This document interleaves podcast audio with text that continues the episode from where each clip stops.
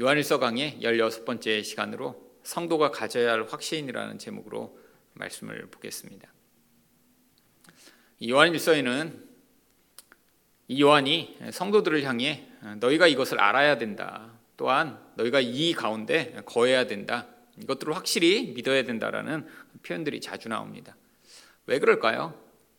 바로 이 신앙의 영역에 있어서 성도들이 자기 눈으로 확인하지 못하니까 자꾸 불안해하고 어, 내가 지금 어떤 상태에 있고 또 하나님과의 관계가 무엇인지 눈으로 확인하고 싶어 하는데 그렇게 되지 못할 때 자주 신앙이 흔들리기 때문입니다. 그렇다면 성도가 가져야 할 확신은 어, 무엇인가요? 첫 번째로 영생에 대한 확신입니다. 13절 말씀입니다. 내가 하나님의 아들이 이름을 믿는 너희에게 이것을 쓴 것은 너희로 하여금 너희에게 영생이 있음을 알게 하려 함이라. 사실 이 영생, 이 영생을 가졌다면 그 영생의 결과나 모습이 이 삶에서 나타나야 되는데 그렇지 않은 경우가 많습니다. 지금 이 요한의 편지를 받는 성도들도 사실 내가 이렇게 영생을 지금 가졌는데 어, 내 삶은 오히려 너무 고통스럽고 이렇게 로마의 박해를 받고 있고 또한 삶에서 정말 영생을 가지는 사람인지 알지 못하기 때문에 불안해하고 있는 것을 알았기 때문에 그 증거 중에 하나가 너희가 바로 하나님의 아들을 믿고 있다면 너희가 바로 영생을 가졌다라고 하는 사실을 이야기하고 있는 것이죠. 사실 지금처럼 뭐 예수를 믿던 안 믿던 삶에서 큰 영향력이 없다면 사실 이 예수의 이름을 믿는다는 거 하는 것이 영생의 증거가 되지 않을 수도 있습니다. 근데 지금 이 요한이 편지를 쓰고 있던 이 상황에선 예수의 이름을 믿는 자와 믿지 않는 것은 아주 큰 차이를 나타냈습니다. 예를 들면 어, 내가 예수의 이름을 믿기 때문에 어, 그러면 희생을 해야 되고 또한 실제 사회적으로 경제적으로 손해를 보게 된다면 사실 많은 사람들이 아, 네가 예수를 믿느냐라고 할 때 믿지 않는다라고 하겠죠. 아, 실제로 로마가 다스리고 있던 지역에서 자신이 예수를 믿는다라고 할 때 그것이 정말 박해의 이유가 되고 자기 모든 경제적 수단을 다 빼앗기는 결과가 될 때 사실 사람들은 두려워서 자기가 예수를 믿는 것을 드러내지 않았을 것입니다. 결국 이런 상황인데도 불구하고 나는 정말 예수님을 믿는다라고 고백하는 자라면 이 영생이 확실하다라고 이야기를 하고 있는 것이겠죠.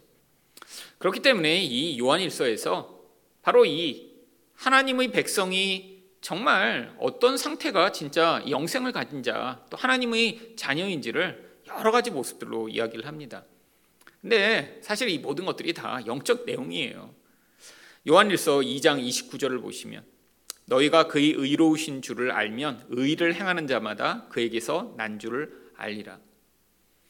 결국 의를 행할 때 이 사람의 삶에서 나타나는 그 의 결과를 보면서 아, 이 사람이 의를 행하시는 하나님의 자녀구나라는 사실을 알게 된다는 것이죠. 이것 또한 바로 영생의 확신이 될 수 있겠죠. 의라는 게 무엇인가요? 하나님이 요구하시는 그 기준을 따라 사는 것입니다. 근데 이 의 기준은 항상 바로 하나님이 요구하시는 이 율법의 그 본질인 하나님만을 온전히 사랑하고 이웃을 사랑하는 그런 삶을 살아가는 것이죠. 근데 일반 사람은 이 의를 행할 수가 없습니다. 왜냐하면 의를 행하기 위해서는 바로 인간 안에 존재하는 이 자기 사랑이라는 부분이 깎여 나가야 그만큼 자기 사랑을 대체하는 이웃에 대한 사랑이 나타날 수 있는데 하나님에 대한 사랑이 없고 하나님의 통치를 받지 않는 어떤 사람도 하나님이 요구하시는 이 의를 이룰 수 없기 때문이죠. 결국 우리로부터 나 자신을 사랑하던 사람이 이런 하나님이 요구하시는 이런 의로운 삶을 살게 된다면 이것이 바로 하나님에게 속한 자, 영생을 가진 자라고 하는 것입니다. 또한 요한일서 3장 9절에서는 무엇을 증거로 얘기하나요? 하나님께로서 난 자마다 죄를 짓지 아니하나니 이는 하나님의 씨가 그 속에 거함이요 저도 범죄치 못하는 것은 하나님께로서 났습니다.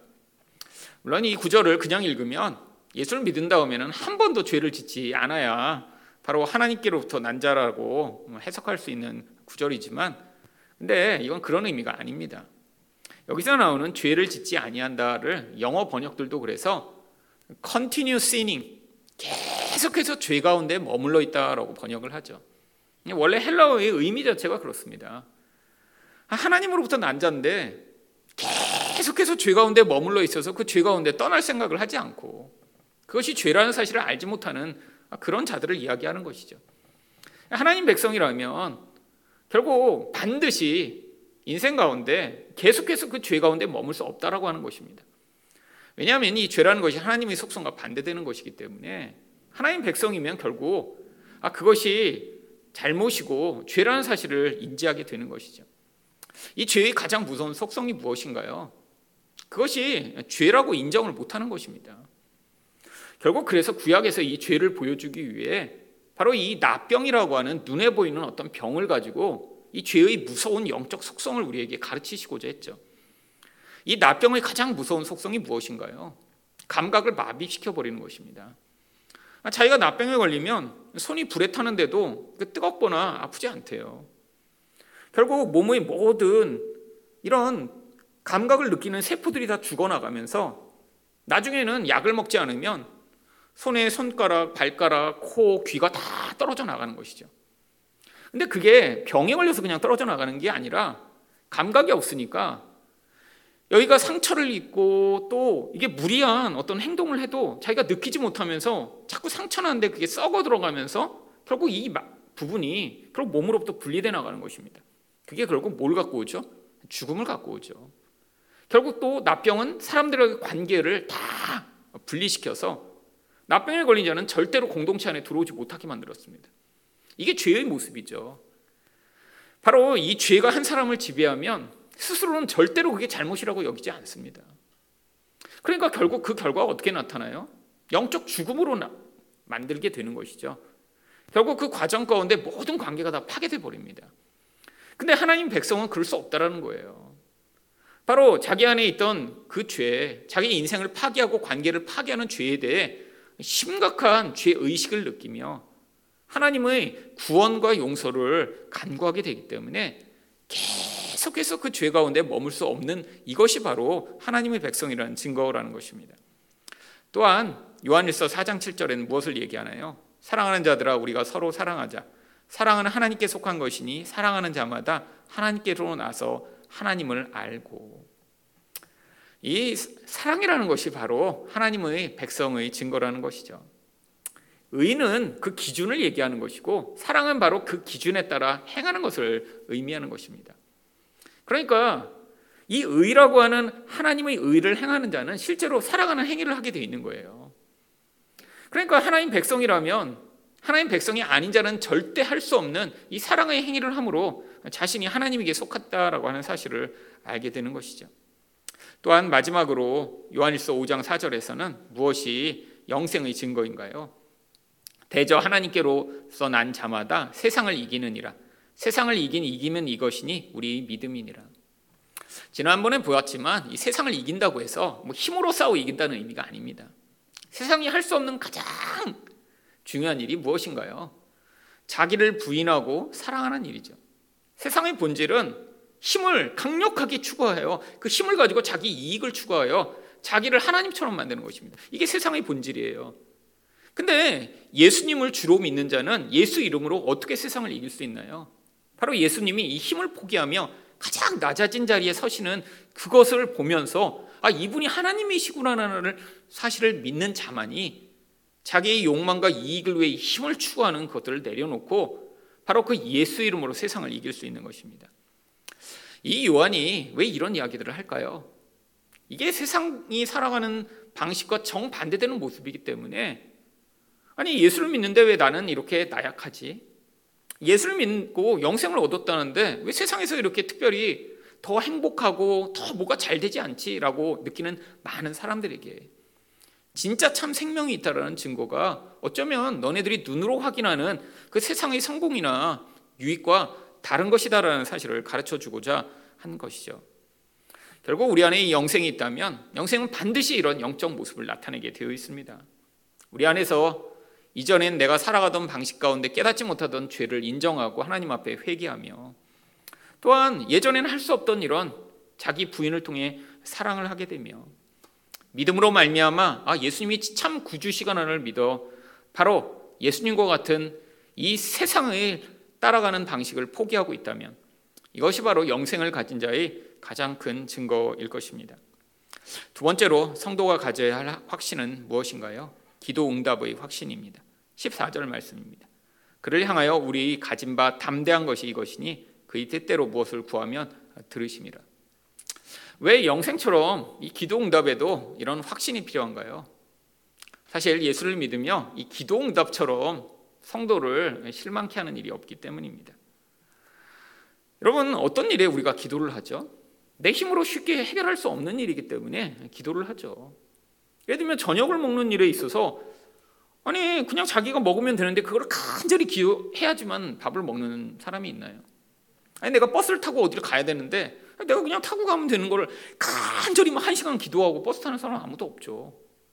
근데 대부분 우리가 기도를 많이 한다는 건 다른 말로 얘기하면 내가 이것도 해보고 저것도 해보고 애써보고 노력했는데 도저히 안 돼요.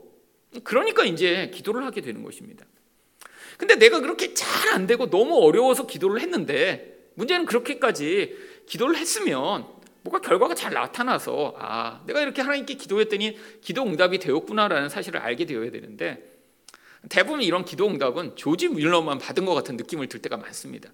아, 조지 윌러는 정말 5만 번 기도 응답 받았다고. 아 그래서 책도 나오고 막 지금까지 많은 사람들이 좋아하잖아요.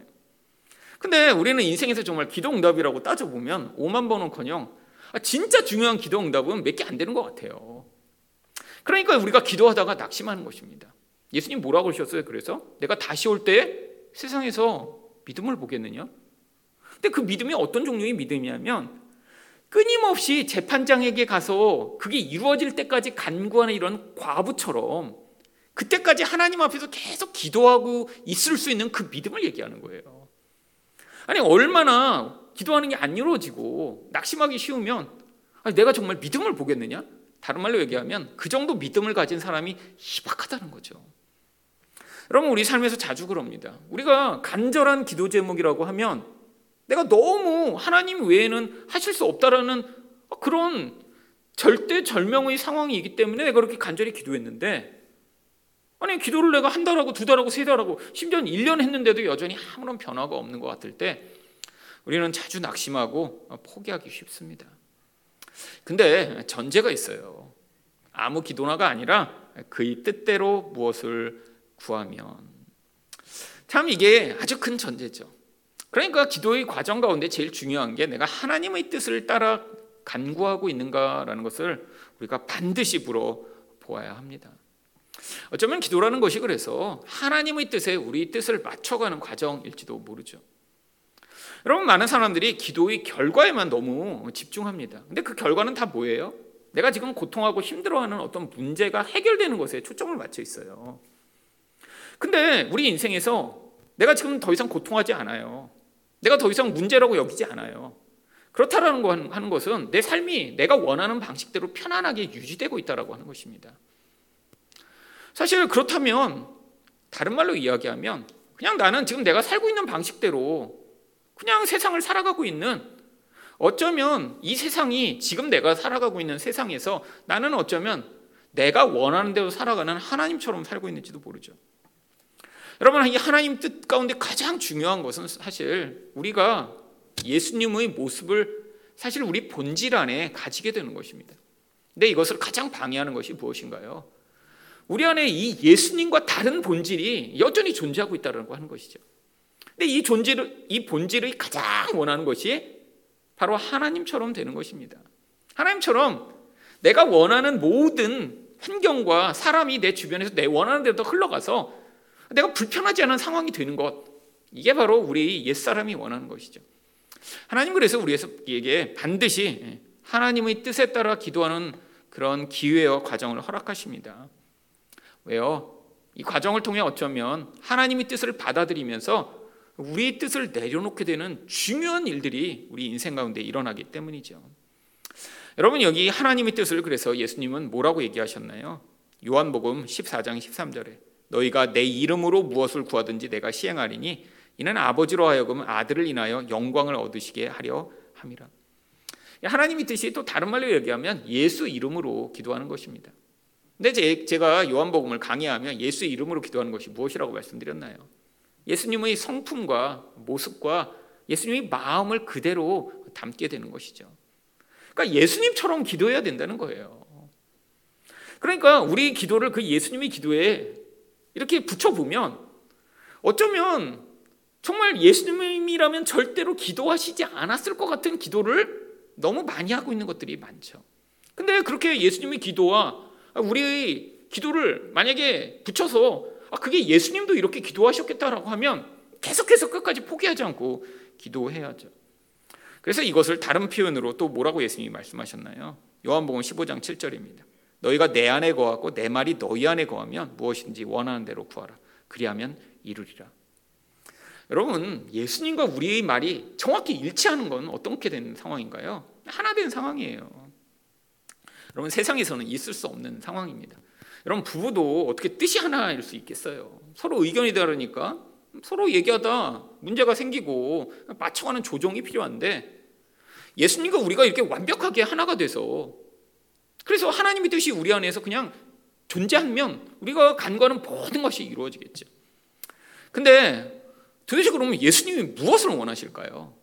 예수님처럼 된다는 게 무엇일까요? 그래서 요한복음 15장 12절에서 그게 무엇인지 정확히 말씀해 주셨어요. 내 계명은 곧 내가 너희를 사랑한 것 같이 너희도 서로 사랑하라 하는 이것이니라. 결국 우리가 하나님 뜻대로 기도한다는 건 이 사랑을 이루는 삶이 되도록 기도하는 것입니다. 근데 이 안에 너무 많은 것이 들어가 있어요. 예를 들면 내가 사랑하는 어떤 사람이 진짜 내가 사랑하고 있다면 그 사람이 지금 구원받지 못할 상황이 있다면 그러면 기도를 멈출 수 있을까요? 진짜 사랑하면 기도를 멈추지 못하겠죠. 아, 내가 사랑하는데 아, 진짜 하나님을 믿는 자인데 저 사람이 지금 지옥으로 가고 있는데 어떻게 기도를 멈출 수 있을까요? 여러분 결국 다른 사람을 구원하고자 하는 이 간절한 열망과 기도 또한 사랑에 근거한 것입니다. 또한 어떤 사람이 내가 정말 너무 아파하고 고통해요. 그럼 사랑한다면 그 사람을 위해 기도하겠죠. 어떤 사람이 정말 시험에 들었어요. 사랑한다면 하나님의 은혜와 구원을 간구하며 계속해서 기도하겠죠. 결국 우리가 원하는 어떤 종류의 그런 기도 외에 이 사랑 안에 우리가 기도해야 할 많은 내용들이 사실 담겨 있고요. 우리는 이 기도가 어떤 방식으로 이루어질지 알지 못해도 하나님이 반드시 이 기도에 응답하신다고 약속하셨으니까 오늘 요한이 이야기하듯 우리가 가진 바 담대한 것이 이것이니 하나님이 그 뜻대로 간구하면 반드시 이루시겠다라고 하는 약속을 우리 보고 믿으라고 하는 것입니다. 우리는 너무 인생을 이렇게 단기간에 결과를 얻어내길 원합니다. 뭐 공부하면 당장 좋은 결과가 나타나서 시험에 잘 보길 원하고, 뭐 금방 운동하면 막 근육질이 되길 원하고. 근데 이 세상에서도 이렇게 쉽게 얻어지는 결과가 없듯이요. 이 영적인 것은 굉장히 길게 하나님이 어떤 인생과 과정을 통해 일하세요. 결국 이게 우리 안에 필요한 것이죠. 하나님이 결국 그걸 통해 저에게도 이 기도의 기회를 허락하셨다고 저는 믿고요. 바로 그래서 우리가 15절에 이런 확신을 가져야 합니다. 우리가 무엇이든지 구하는 바를 들으시는 줄을 안즉 우리가 그에게 구한 그것을 얻은 줄을 또한 아느니라. 사랑으로 기도하면 아, 구한 대로 하나님이 주실 거라고 믿으라고요. 하나님이 인생 가운데 분명히 약속하셨으니까 우리가 사랑으로 어떤 사람을 위해 기도하고 기다리고 이루어지지 않으면 계속해서 기도하며 결국 거기서 우리도 변화되고 하나님의 뜻이 우리 안에 이루어지며 결국 예수 이름으로 기도하며 내 뜻과 예수의 뜻이 같아지는 그 자리에 이르게 되는 그 과정. 그리고 이게 하나님이 우리에게 주시는 기도의 확신입니다. 끝까지 담대함을 잃지 말고 기도하심으로 하나님이 그의 뜻대로 기도하는 자들의 기도를 들으심을 믿음으로 포기하지 않고 기도하시는 여러분 되시기를 예수 이름으로 축원드립니다.